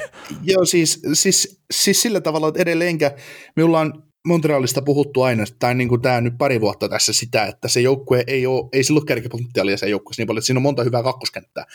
Mutta se, että kun sä mietit, mä, mä, niinku, mä kusin tuossa hunajaa, kun mä näin sen ensimmäisen pelin, miten ne pelasivat Torontoa vastaan ja miten ne pisti Montre- tai Toronto, niin, Toronto niin, kuin niin ahtalle, kun vaan voi pistää. Mm. Ja Toronto oli aivan sekaisin näiden kanssa. Vaikka se ihan, ei, ei saa antaa mitään painoarvoa näille peleille, mutta kyllä se identiteetti siitä näet, että mikä näistä joukkueissa on se juttu, mitä ne hakee. Niin se, se toisi keskikaistelle vielä enemmän sitä leveyttä, leveyttä ja, ja ei, eikä niin kuin voittamiseen, niin se on sitten ihan se ja sama, kuka ne maalit tekee loppupeleissä. Ja tarviiko maalin tekemiseen aina sitä ykkös, ykkösheppoja sinne laitaan tai muuta vastaavaa. Että vahva puolustus, vahva maalivahtipeli ja sitten vah, vahvasti vahva viisikkopeli molempiin suuntiin, niin kyllä se vaan voittoja tuo. Niin ja siis hei ihan oikeasti, jos sä laittaisit Suzuki, Dubois, Donald, sentteri kolmikko, se olisi aika kova he. On, on. Vaikkei niistä äh, Suzukia lukuun ottamatta, niin ei niistä kenestä voi sanoa, että nämä mitään niin pistetnikkareita on. Ei, ei, mutta niin siis... Silti, ne, ne, tuottaa sen minimin ja vähän enemmän joka vaihdossa. Mm, niin, kun mä sanoin, että se Suzuki tulee olemaan se ykkössentteri, siis pistepotentiaalisesti ainakin. Ja sitten mm. sit siellä on kuitenkin se Donaldi, mikä on ihan älyttömän hyvä kakkosentteri myös. Ja sitten jos siinä olisi vielä, jos huom, olisi se Dubossi, niin sillä sitten siellä olisi kaksi kakkosentteriä, että siinä rupeaisi olla jo vähän semmoinen Pittsburgh-tilanne. Okei, siellä ne ykkössentterit olisi vähän niin kuin vielä parempia, mutta kuitenkin, että se leveys alkaa olla jo niin kovaa keskustassa, että sitten se rupeaa olemaan vähän se sama, että ketä siinä pyörii laidoilla. Mutta mä en hetkeäkään usko tuohon Montrealin hommaan, että Nick Suzuki ei ole mitään järkeä vaihtaa. Että mä sanoin jo melkein nyt, että ei parempi pelaaja, mutta pistepotentiaali, niin Suzuki tulee tällä kaudella pyyhkiä pöytää Duboisilla pistepörssissä. Ihan, no se on ihan varmaan joo, ei siinä ole niin kuin kahta sanaa, kahta sanaa. mutta tota, joo, vaikea nähdä sitä kauppaa tapahtuvaksi tällä kaudella, mutta sitten oli yksi, yksi sellainen asia, mikä nousi niin näistä trade-ehdotuksista. Mä oon nähnyt paljon niitä kommentteja esimerkiksi sitä, että laineeseen päittää, no eihän siinä olisi mitään järkeä kummankaan joukkueen osalta. Mutta sitten tämä Vegas, Vegas nousi näihin keskusteluun jostain syystä, jostain syystä mukaan, niin olisiko Duboisista Vegasin franchise hmm. Siis onko se franchise centeri? Kysytään nyt tämä kysymys tälle ekana. Niin, no ei, no ei se nyt ihan, ihan semmoinen niin kuin ole. Jos sitä niin kuin pelityylisesti haluaa ajatella, niin se on vähän kuin John Tavares ilman pisteitä. Semmoista, semmoinen, niin kuin, aika semmoista, ikävästi. Siis semmoinen, että John Tavaresilla oli kuitenkin kyky Andersissa olla se sadan pisteen mies. 120 pisteen mies, en mä muista, mitä se on parhaalla kaudella tehnyt. Ihan sama, mutta niin kuin kuulijat ymmärtää, NHL seura- seuraavat kuulijat ymmärtää, mitä me tarkoitan sillä. Eli pystyy pelaamaan vahva peli kahteen suuntaan, mutta ei ehkä, ei ehkä ihan niin, niin kuin kovata, kovata komaa mongoja. Mutta lähinnä, lähinnä mietin sitä, että jos niiden, niiden eli Vegasin ykkössentteri on nyt niin kuin William Carlson – niin vasta Chandler Stevenson, kumpikin nyt on sitten. Niin, no ihan sama kumpi, niin Duboisian pyyhkii niille taas. On, on joo, ei siinä mitään. Pelaajana, pelaajana. Et, tässähän oli niin kuin, kun Vegasian on pelannut viidellä pakilla nyt kaksi ensimmäisen, ensimmäisen pelinsä, että pelataan 13 vekkiä ja viisi pakkia, se on ihan fiksu, fiksu systeemiä, uutta, uutta, uutta sydämiä NHL ja Pitte, Pitte Buer kehittelee tämmöisiä jutskia, mutta... Mm, palkkakaton takia. Niin, niin, niin, ihan puhtaasti. Niin, niin tuon Sportsnetilla oli semmoinen väläytys, että Pierre-Luc Dupuis ja Korpisalo Vegasiin, ja olisiko siinä vaihdossa sitten Cody Glass Max Pacioretti, Marc-André Fleury ja ensi kevään tai kesän New Jersey Devilsin omistama kakkoskerros, tai New Jersey Devilsin aiemmin omaava kakkoskerroksen varausvaihdossa Kolumbukseen. Olisiko siinä järkeä? Kuulostaa nopeasti siltä, että hirveän paljon palkkoja menisi Kolumbuksen suuntaan. Niin, siis Vegas, Vegas tota, tietysti menettäisi siinä yhden huippu, huippuprospektiin ja hyvän la, top 6 laitahyökkääjän ja maalivahdin ja yhden pikin, mutta saisivat pariksi vuodeksi sit kakkosmaalivahdin ja tulevan sentterin sisään. Joo, no. Ja. Mutta onko toi, onko toi liian vähän siitä, että ne pääsee 12 miljoonasta eroon? On. Ja sitten on just, että Korpisalo heitetään vähän niin kuin kylkiesinä tyyppisesti tonne, että sillä ei anneta mitään arvoa, niin en, mä jotenkin jaksa usko, että kekäläinen sitä tekee. Mm, no mitäs tota, jos siihen lisätään vielä vuoden 2022 first rounderi Vegasilta? Niin, no just, että, minkä, että miten hyvä joukkue Vegas on silloin, niin nehän määrittelee, mutta en mä tiedä, siis tuommoinen, että heitellään ihan älyttömiä palkkoja jonnekin suuntaan, niin ne ei ihan tämmöiseltä kauden aikana tapahtuvilta trailerilta kuulosta. No joo, ei, mutta just pyörit, pyörit, mm. Pyörittelyä ja taas saan todennäköisesti kuulla olevani sekaisin, että, mutta ei, siis no, nämä on ajatuksia, mutuilua, mielipiteitä, mutta, mutta lopputulema ainakin mun puolelta se, että en usko, että voisi liikahtaa menen draftia mihinkään ja en usko, että liikahtaa edes tämän vuoden draftissa. Että. Joo, siis ei tässä nyt mitä nyt on näitä nähnyt erilaisia hahmotelmia ja muita, niin ei ole oikein semmoista mistä näkisi Kolumbuksen kannalta järkeä etenkään. Ja sitten jos ottaa just toi Cody Glass ja Max Pacioretti ja no just Marc-André Fleur, niin ensinnäkin minkä takia ne haluaisi Fleurin. Ja sitten Cody Glass ja Max Pacioretti, niin mitä ne tuo siihen joukkueeseen, siis semmoista, mitä ne tarttes. Kun Pierre-Luc Dubois on kuitenkin sen joukkueen ykkössentteri ja laidolla mulla on semmoinen fiilis, että niillä on vähän ehkä ylitunkuakin, että okei, okay, Pacioretti on sinne selkeä parannus, mutta Cody Glass, niin ei se nyt ihan vielä ole se ykkössentteri. Ei, mutta mä luulen, että Cody Glass on edelleenkin potentiaalilla NHL ja huippu, huippu top 6 sentteri kahteen kärkikenttään, että mm. ehkä, ehkä just kakkosen keskellä. Joo, mutta se on just se potentiaali on silleen kiva juttu, mutta niin se pitäisi sitten lunastaa jossain kohtaa, että, että ei siinä. Kyllä. Meillä oli joku viikon kysymys tähän, että onko tässä Parkov Dubois päittäin, niin mikä, mikä huhu se on, onko se mitä järkeä, mun mielestä sinne mitä järkeä, ja, ja tota, miksi kumpikaan joukkue taas lähtisi tekemään sitä kauppaa. Niin, ja sitten Parkkovi on kohta ufa, niin siinä pitäisi olla joku sitten aika varma tieto, että kekäläisellä, että se saa sitten tehtyä jatkosopimuksen. Ja sitten soppari ei kuitenkaan saisi vielä tehdä. Niin, sekin vielä.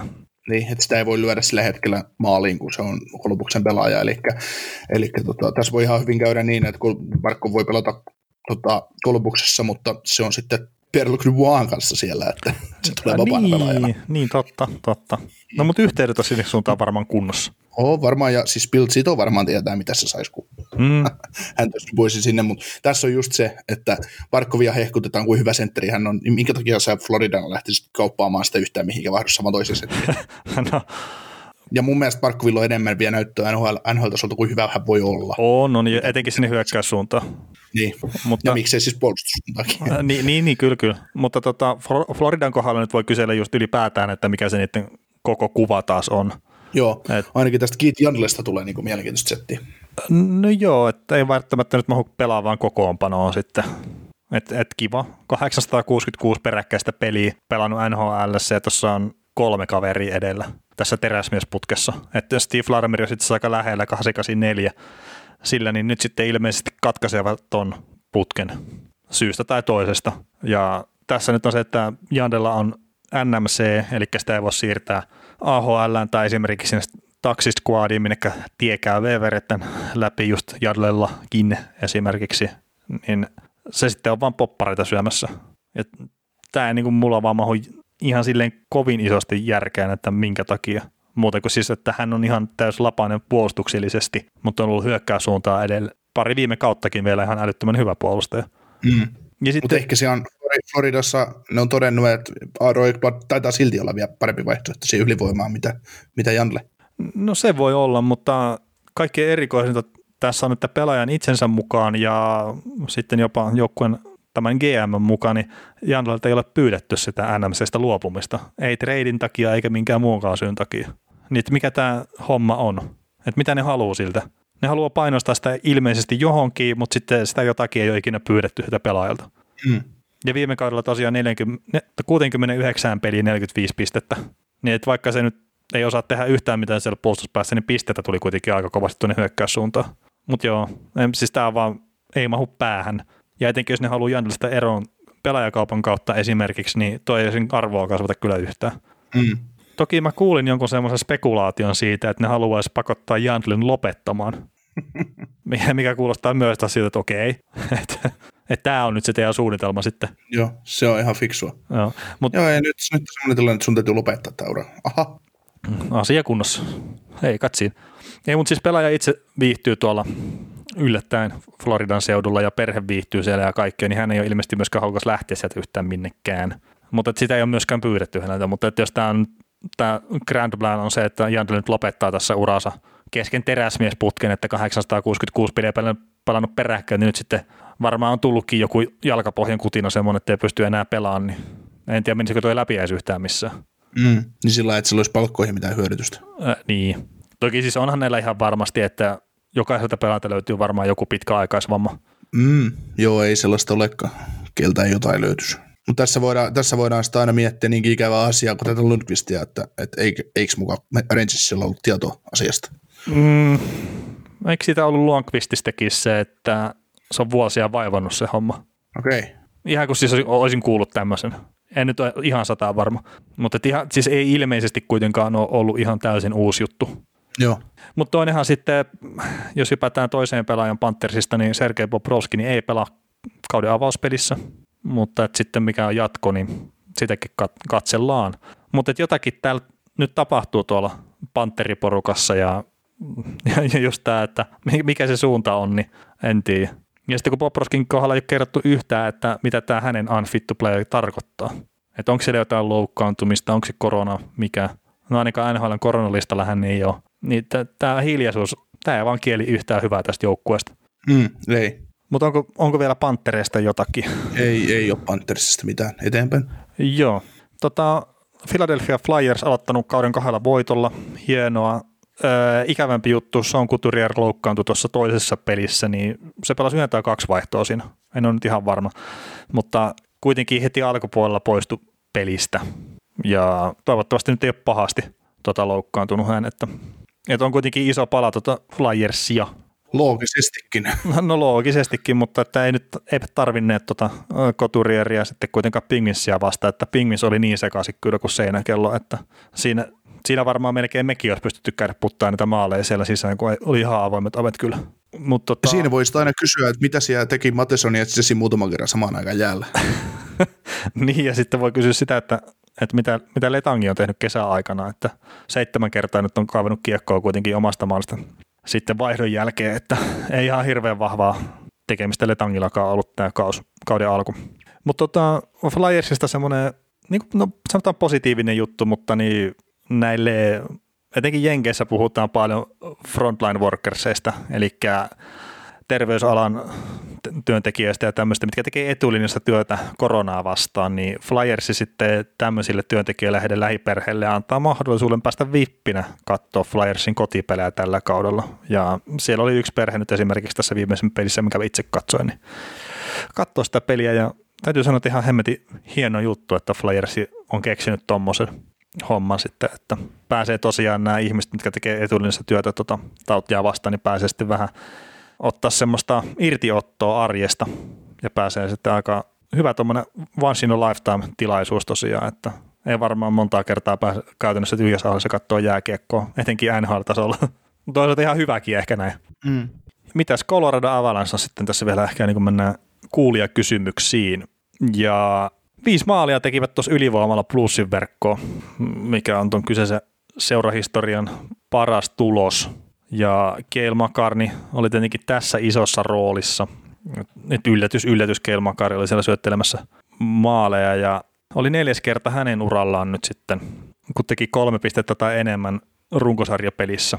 Ja tässä nyt jos katsoo näitä alle 23-vuotiaita kavereita, mitkä on puolustajana pystynyt tekemään näitä kolmen pisteen pelejä minimissään NHL, niin neljä aktiivipuolustajaa on pystynyt, pystynyt parempaa. Että tuossa Buffalolle hyvin tuttuja nimiä Tyler Myers ja Rasmus Ristolainen on viisi kertaa pystynyt heittämään kolme pistettä tai enemmän alle 23-vuotiaana. Sitten on muuan Doki Hamilton kuusi kertaa ja sitten tämmöinen Erik Kaassoni kymmenen kertaa kolme pistettä tai enemmän alle 23-vuotiaana. Että sanotaan, että siinä saattaa Makarillakin tulla vähän kiire, mutta eiköhän se tuossa tuuttaa kuuteen seuraavaan peliin sitten kolme pistettä tai enemmän, niin rupeaa sitten Carsonikin kantapäät näkymään jo. No mitenköhän toi Myers on onnistunut tekemään 5-3 pistettä? En tiedä, ja, ja, ja no Ristalanikin saanut paljon sittiä kyllä, mutta että just joku tämmöinen yksittäinen nosto taas, niin yllättävän harvalukuisella listalla sitten. Niin onko Ristalais, Ristalaisella ainakin yksi hattu tehtynä? Niin joo. Sillä että siinä saattoi olla joku 2 plus 1 jostain, jostain Buffalon pelistä Joo. Joo, ja siis Myersikin, eikö se voittanut Calderin kuitenkin silloin aikanaan? Ja ne, et, et, et, sillähän tota oli se uran alku vähän parempi kuin mitä sitten ollut nämä viime vuodet tässä. Et, et siitä odotettiin uutta Zeno Charaa, mutta että ihan ei ole tullut kyllä vielä. Joo, ei se, tota, ei edes koon puolesta. no, no koon puolesta aika lähellä kuitenkin. Tai ka- sanotaan kaikkein lähimpänä. Mm. Joo, ja sitten tota, tämä rumaksi äitynyt peli tuloksen puolesta hei huom, niin, ää, niin, niin siinä Landeskokki, joukkueen kapteeni, 200 maalia täyteen ja jos katsoo tuota 2011 draftiluokkaa, niin siellä on Nikita Kutserov on sitten toinen pelaaja ainut, mikä on tehnyt 200 maalia ja sillä on 211 täynnä, että, että ihan hyvä varaus ollut. Kakkosena, kun se nyt meni tonne itse asiassa Colorado aikana toi Landeskog ja sitten toinen kaveri, niin Räntäsen Mikko 100 maalia saa uralla täyteen viidentenä pelaajana sitten tästä 2015 varaustilaisuudesta, mikä on ilmeisen kova varaustilaisuus, sillä täällä on tota Conor McDavidillä 165 maalia, Jack Aikkelilla 137 maalia, sitten meidän oma Sebastian Aho 121 maalia ja sitten tuleva NHL maalikuningas Carl Connorin 106 maalia. Miten se Rantanen? No silloin se 100 maalia. niin, niin, mutta ma- ma- tässä maalipörssikisassa. No se on varmaan kakkosena Carl Connorin jälkeen. Ei näitä tarvi arvota. Joo, mutta kova on, kova on toi draft luck. On, on. Siellä tulee olla tosi kovasti, kun hommat on taputeltu. Että... Niin, mieti, kun siellä on, aina voidaan niin jälkikäteen jeesustella, mitä on joukkueet varannut, mutta Jack Roslovikki haluaa treidin ulos, ulos tota Winnipegistä ja muutama pikki myöhemmin meni Sebastian Aho tonne, tonne, tonne Karolainaan, että jos olisikin kääntynyt niin, että näiden drafti olisi ollut Aho ja Conor, niin se olisi niin kuin Jetsin puolelta, niin se olisi ollut aika kovaa kauraa niin sanotusti. Joo, ja nyt jos olisi kakkosketju sitten, että Kyle Connor, Sebastian Aho, Patrick Laine. Siis se olisi, se olisi kammottava kenttä. siis sillä jos, jos miettii aina näitä yhdistelmiä, mikä olisi just tietysti joukkueessa itsessään hyviä kenttiä, mm. niin, mutta jos sä haluaisit niin ihan itse asiassa ihan semmoista maksimaalista äijät sun samaan kenttään, niin kyllä tuossa toi olisi aika lähellä sitä. Mutta sitten taas toisaalta, vaikka nyt ole samaan draftiin, samaan draftiin, niin kyllä toi McDavid Drysaitel ja ihan sitten sama kuka siellä kentällä on se kolmas, niin se on kanssa aina, aina aika kova, aika kova pamppu. McDavid ja ihan sama ketään muita siellä kentällä, niin kyllä se aina toimii. Joo, mutta siis se just, että miten niin kuin McDavid ja Drysaitel ylivoimalla pistää sen pallon pyörimään tai kiekon liikkeelle, niin se on aina ihan oma lukuunsa. On, on. Ja siis sanotaan toi Aho johtama ketjukin, missä on sitten toi Teräväinen ja Svetsinkovi, niin kyllä se on ihan tuonne top 5 ketjuihin nostasi NHL sitten kokonaisuutena. Mutta pitikö meidän ottaa hei Sami Place jotain kantaa? Nyt tuli Sami Placein kahden pelikieltoa. Joo, siis ihan siis päähän kohti nyt taklaus ja ihan hyvä, että tulee pelikieltoa herkkään noista, että siis sanotaan, että se misti vä, niin kuin vahingolta näytti, että et siis toki osui ihan täysin suoraan päähän, mutta mä en pidä Sami Plessia likaisena pelaajana. Hän pelaa kyllä kovaa ja taklaa paljon, mutta en pidä semmoisena headhunterina niin sanotusti. Joo, ei, ei, ei, ei. Että ollaan, ollaan monessa niin kuin, kohtaa puhuttu St. Louisinkin tilanteesta, että jos miettii, että niillä on Robert Thomas ja Sammy Blay tulevaisuutta varten, niin ne on, ne on hyviä palasia. Ihan niin kuin Robert Thomas ehkä top 6 ja, mm. ja Sammy Blay top 9 osastolla. Että. Kyllä. Mut, ja vahinkoja sattuu, ei, ei siinä, mutta että sehän tapahtui maalin takana se yhteen törmäys. Kyllä. Onneksi taas Devon, Devon, Devon Davis niin on, on selvinnyt säikähdyksellä ja antoi sitten heti seuraavassa pelissä, seuraavassa pelissä takaisin sen. Kyllä, kyllä. Siis pääasia, että Davisille ei tapahtunut siinä mitään, mitään pahempaa ja Blaze nyt pari peliä miettii sitten, että miten sitä jatkossa säntäillään siellä kentällä. Mutta mennään, te kysytte, me vastaamme osioon sitten seuraavaksi. Ja tota, ensimmäinen kysymys, mitä mieltä olette olleet pelin tasosta avauskamppailujen jälkeen, niin haluatko Niko aloittaa vai olenko mä?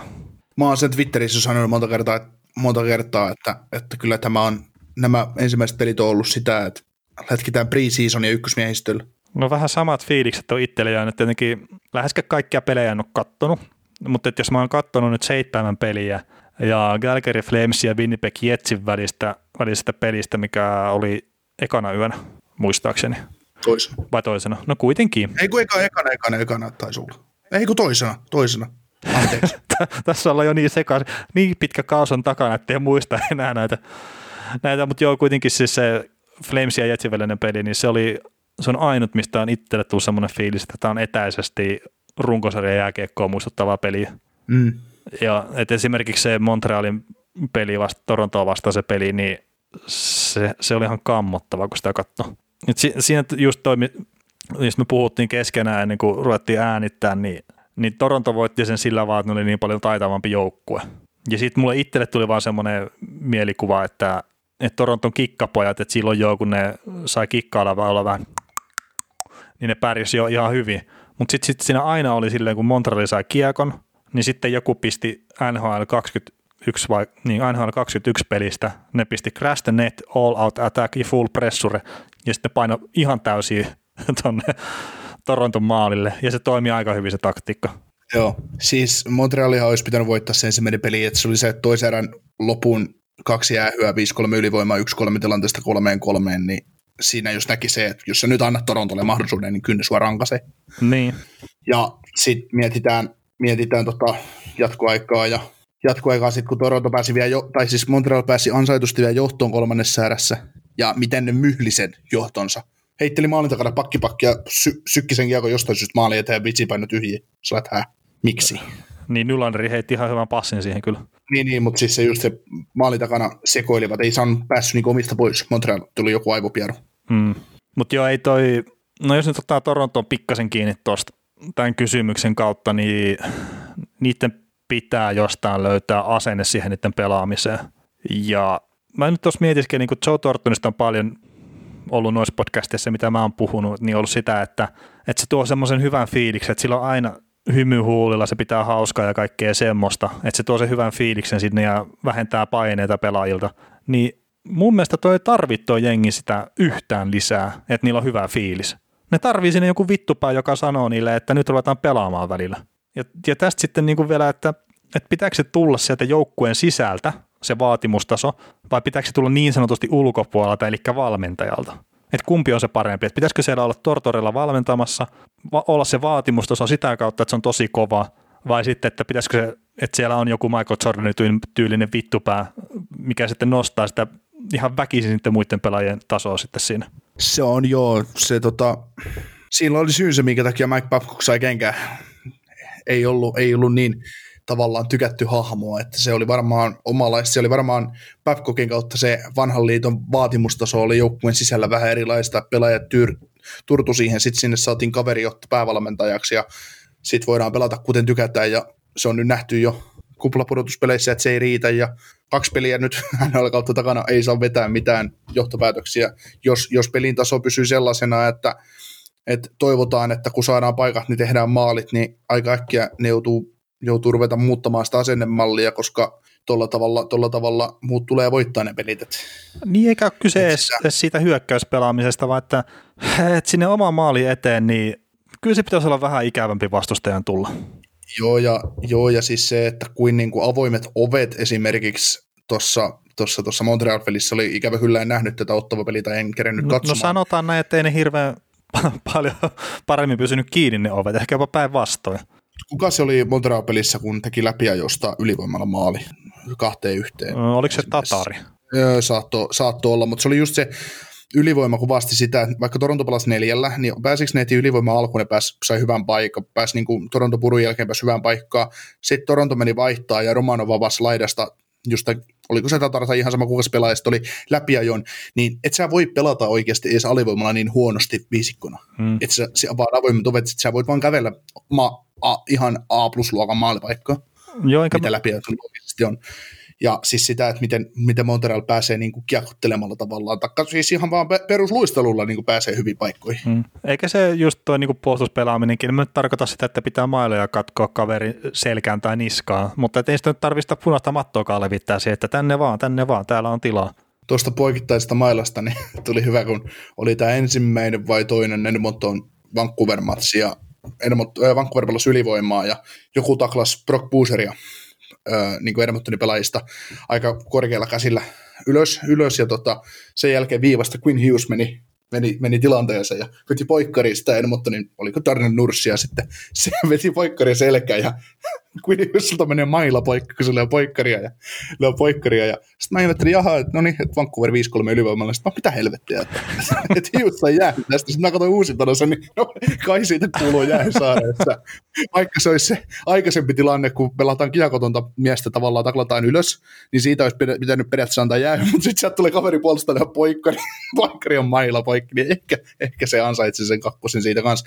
Toki odotin, odotin, että siitä annetaan molemmille jäähy, että peli olisi jatkunut neljällä viidä, neljällä kolmea vastaan niin ylivoimalla, mutta, mutta tämä on just tätä kovuutta. Ihan out of the box tuli tämmöinen. Mutta.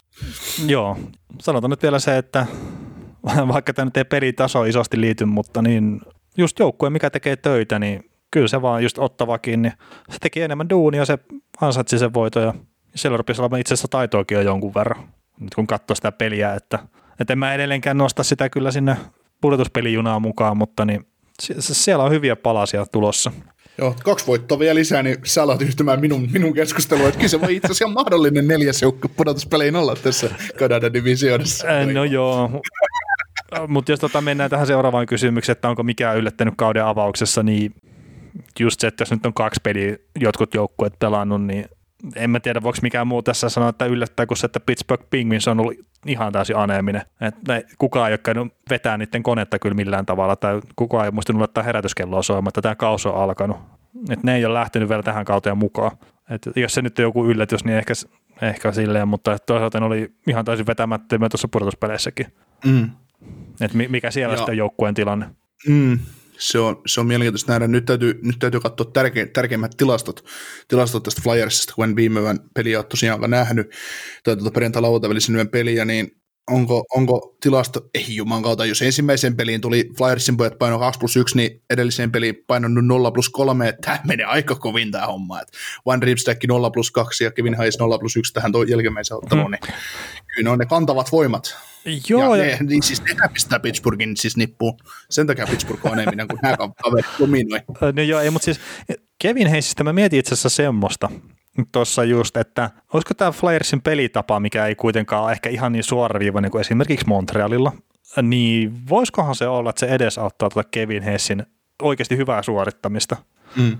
Et, Joo, siis... Et siis mä heittäisin, että jos laitat nyt saman kaverin tuonne Montrealiin, niin se ei kyllä pärjää niin hyvin. Ei siis, Kevin Hayes oli liian pehmeä siihen pelityyliin. Niin, onko tarpeeksi nopea? Niin, siis niin, ei, liitä, ei riitä liike eikä riitä kovuus. Mutta siis tuossa pelissä, mitä noin pelaa, niin aivan äärettömän hyvä pelaaja ollut kyllä nyt tässä. Ja tykkäsin, kun katsoin kyllä.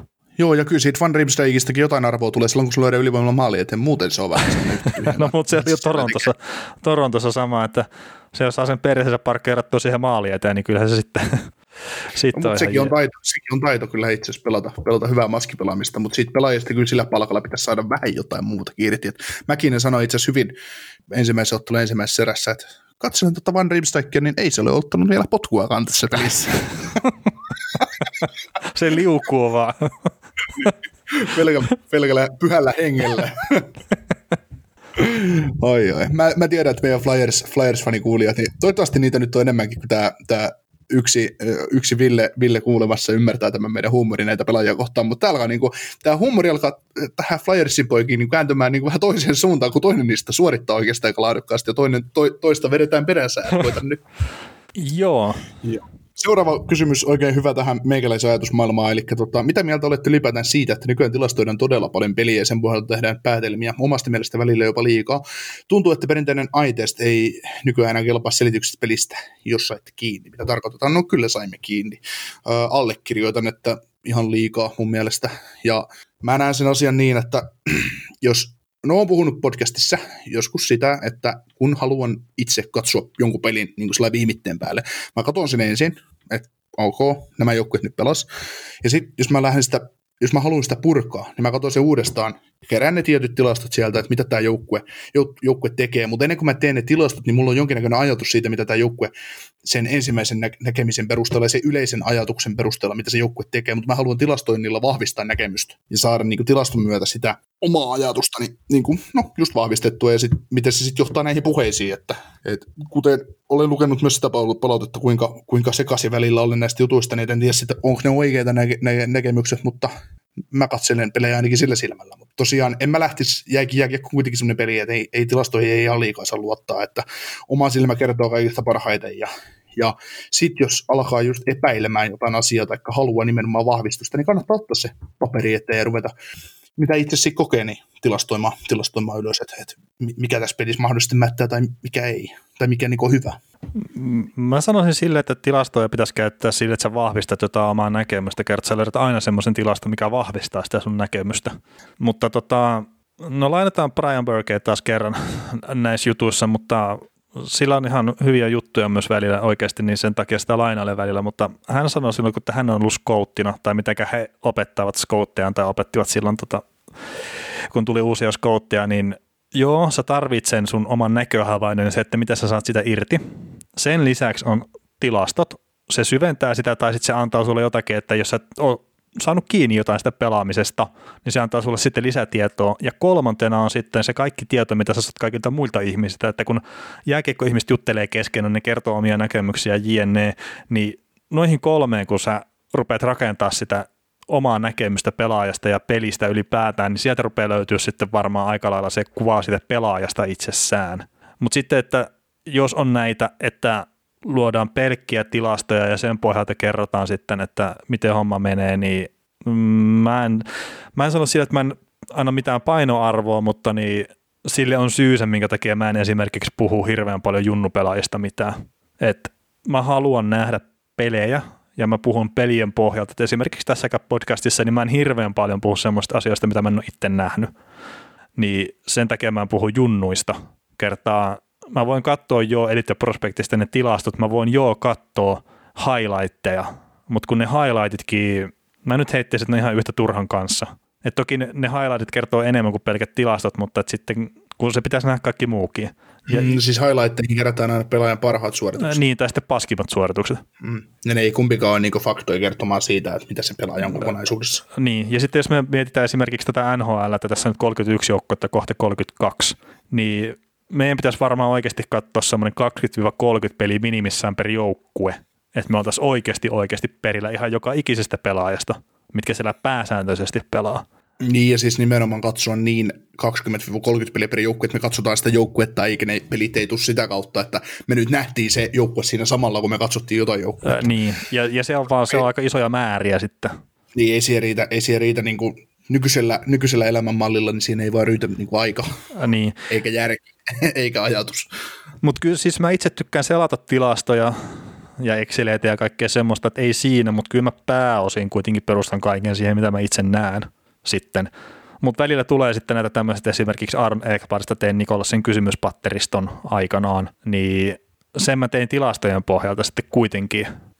Sieltä löytyi semmoisia ihan aika yllättäviäkin juttuja omasta mielestä, että minkälaisissa jutuissa se loisti se pelaaja. Ja tilastot on myös omalla tavallaan hemmetin hyviä sitten perustelee sitä, että onko joku pelaaja hyvä vai huono. Ja sitten, että minkälaista jutusta ehkä voi lähteä hakemaan sitä, että minkä takia se on hyvä tai huono.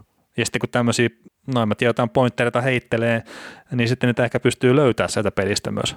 Mutta siis joo, itselle vähän sekä, että, että, että tykkään, tykkään tilastoista jo tosi paljon, mutta sitten pitää yrit, osata ottaa semmoisena kuin ne on. Ja pitää muistaa sitten, että tilastoissakin, mitä nämä niin monesti on, että ne puhuu todennäköisyyksistä, niin se todennäköisyys on sitten kuitenkin vaan todennäköisyys. Ja se voi aina, pelitapahtumat, pelaajat, jenne, niin ne voi aina pelata sitä todennäköistä vastaan. Mm. 100 prosenttia varmuutta ei millekään asialle ole.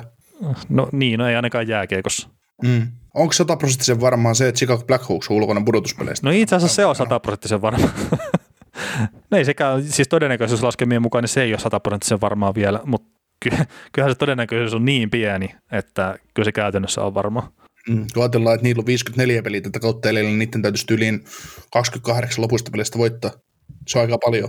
Joo, katsotaan 10 peliä eteenpäin, niin sitten näin on mitenkään, kun ei se vaan joukkue riitä. Kyllä. Milloin Puljujärven maitujuna lähtee? Häh, niin, lähteeköhän se ollenkaan? Mä oon ekan pelin perusteella niin semipositiivinen fiilis Puljujärvestä. Et mun mielestä parempaa siinä ekassa pelissä kuin mitä se aikaisempi stintti. Toki mua vähän huvitti jopa se, että pari kertaa näki Puljujärvet, että lähdetään volttilähtöä hakea sieltä, että, että käydään hakea se pitkä jääpallokaaros, mutta niin, en mä, siis mulla on semmoinen fiilis, että se tajuaa nyt, että, että se, tämä on se jut, kohta, missä sen pitää lyödä itsensä sinne NHL, tai sitten sitä ei tule tapahtua. Mm. Ja se näkyy mun mielestä siinä sen pelaamisessa. Et toki jossain kohtaa pitää saada tulosta taululle myös, mutta niin en mä ihan siis täysin teilaa sitä sen mahdollisuutta tuonne NHL.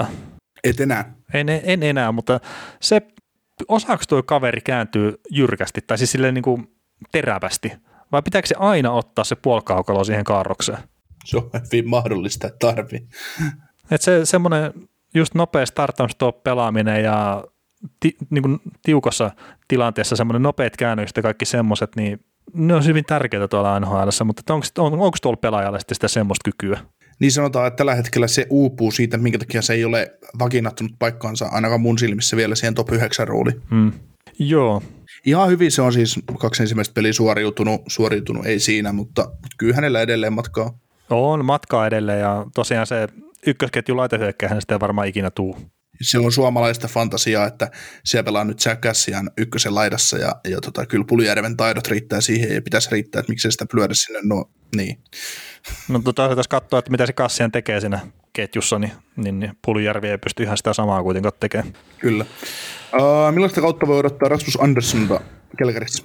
Mm, no siis hän on ollut nytten ykkösylivoimassa ja ihan sen takia mä esimerkiksi hänet valitsin oman Hogi GM-joukkueeseen, kun satuin tietää tämmöisen, tämmöisen faktan, mutta tota, mä sanoisin, että tämä tulee lyömään nyt sille itsensä läpi vähän isommin. Että jos nyt 56 peliä pelataan tällä kaudella, niin 30 pistettä tulee menee rikki. että se on hyvä jääkiekkoilija kyllä ja mä tykkäsin sitä, mitä mä näin häneltä kyllä tuossa ekassa pelissä. Joo, mä en ole katsonut pelejä Kelgarin osalta vielä, mutta mitä sitä kuplassa näki, niin, niin, niin ihan parhaita pakkeja tuossa joukkueessa. Joo, ja pelaat Giardadon kanssa ykkösparissa myös.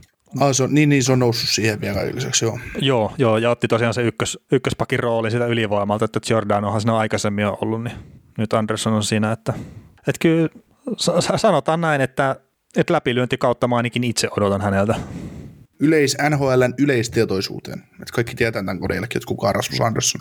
No joo, siis just semmoinen. Että kyllä taas edelleenkin mä heittäisin, että tämän, podcast, tämän podcastin kuulijat niin varmaan kyllä tietää hänet. Mutta sitten just, että jos joku perus Pertti tai perus Sirpa tuolta sitten, mitkä katsoo pelkästään Viasati primetime-lähetykset, niin ne ei välttämättä tiedä sitä. Mm.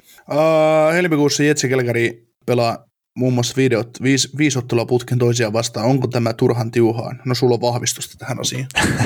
no joo, siis mä tota, kattelin otteluohjelmaa ja löysin neljä ottelua vastakkain ylipäätään helmikuulta heiltä ja kolme siinä peräkkäin ja sitten on siinä back vähän ja, ja, ja oliko se nyt silleen päin, että Flames pelasi kolme matsia tota, Jetsiä vastaan, sitten ne kävi pelaa yhden välissä Oilersia vastaan ja, ja sitten taas oli toi Jetsi, mutta niin niin, niin. Viittä peliä mä en kuitenkaan löytänyt noita putkeen toisiaan vastaan, en kummaltakaan. Et Jetsillä oli se neljä peliä suoraan vastaan, tota, niin kuin Flamesia vastaan, mutta niin. öö, se, että onko tämä liikaa tai onko jotain näin, niin joo, olisi se kiva, kun olisi enemmän vaihtelua noissa joukkueissa, mutta sitten aika rajattu määrä on tuossa Kanadan divisionissa kuitenkin noita jengejä, niin nyt on pakko mennä tälleen. Ja toisaalta ei monissa muissa divisioissa on parempi, että jos se on seitsemän jengiä ja kahdeksan jengiä, niin kyllä noita tommosia vaan tulee, että ne pelaa tosi paljon vastakkoja. No ei kai sillä, ei sillä ole ainakaan mulle isosti mitään merkitystä. Ei, ja sitten jos tuo ensimmäinen peli Jetsi ja Gallagherin välillä nyt yhtään mitään osviittaa antaa, niin noin tulee olemaan hyviä pelejä. Että jotain pikku lämpöäkin siinä rupesi olemaan jo, ole jo tuossa sarjassa. Mikä on sinällä aika kumma juttu, kun Matthew Tatchak on mukana, että siellä on jotain lämpöä saada. Ei, ei sellaista pitäisi Kyllä se, kyllä, se saatetaan tällä kaudella nähdä se, kun Patrick Laine tiputtaa hanskat, ottaa hakee Milan Lusitsin pois kuleksimasta. no älä nyt. Mä, mä näytän vähän millaista, millaista hanskaa kuuluu oikeasti lyödä. Ei, ei en, ihan, ihan tähän ei jaksa uskoa. Tehdään sellainen sati kysymys liittyen Jack Zdunitskaan, niin, niin otetaan hänen koppiin ensi viikolla. Joo, te, tehdään näin, että mä en henkkohtaisesti muista, että olisin katsonut pelejä kyseiseltä kaverilta.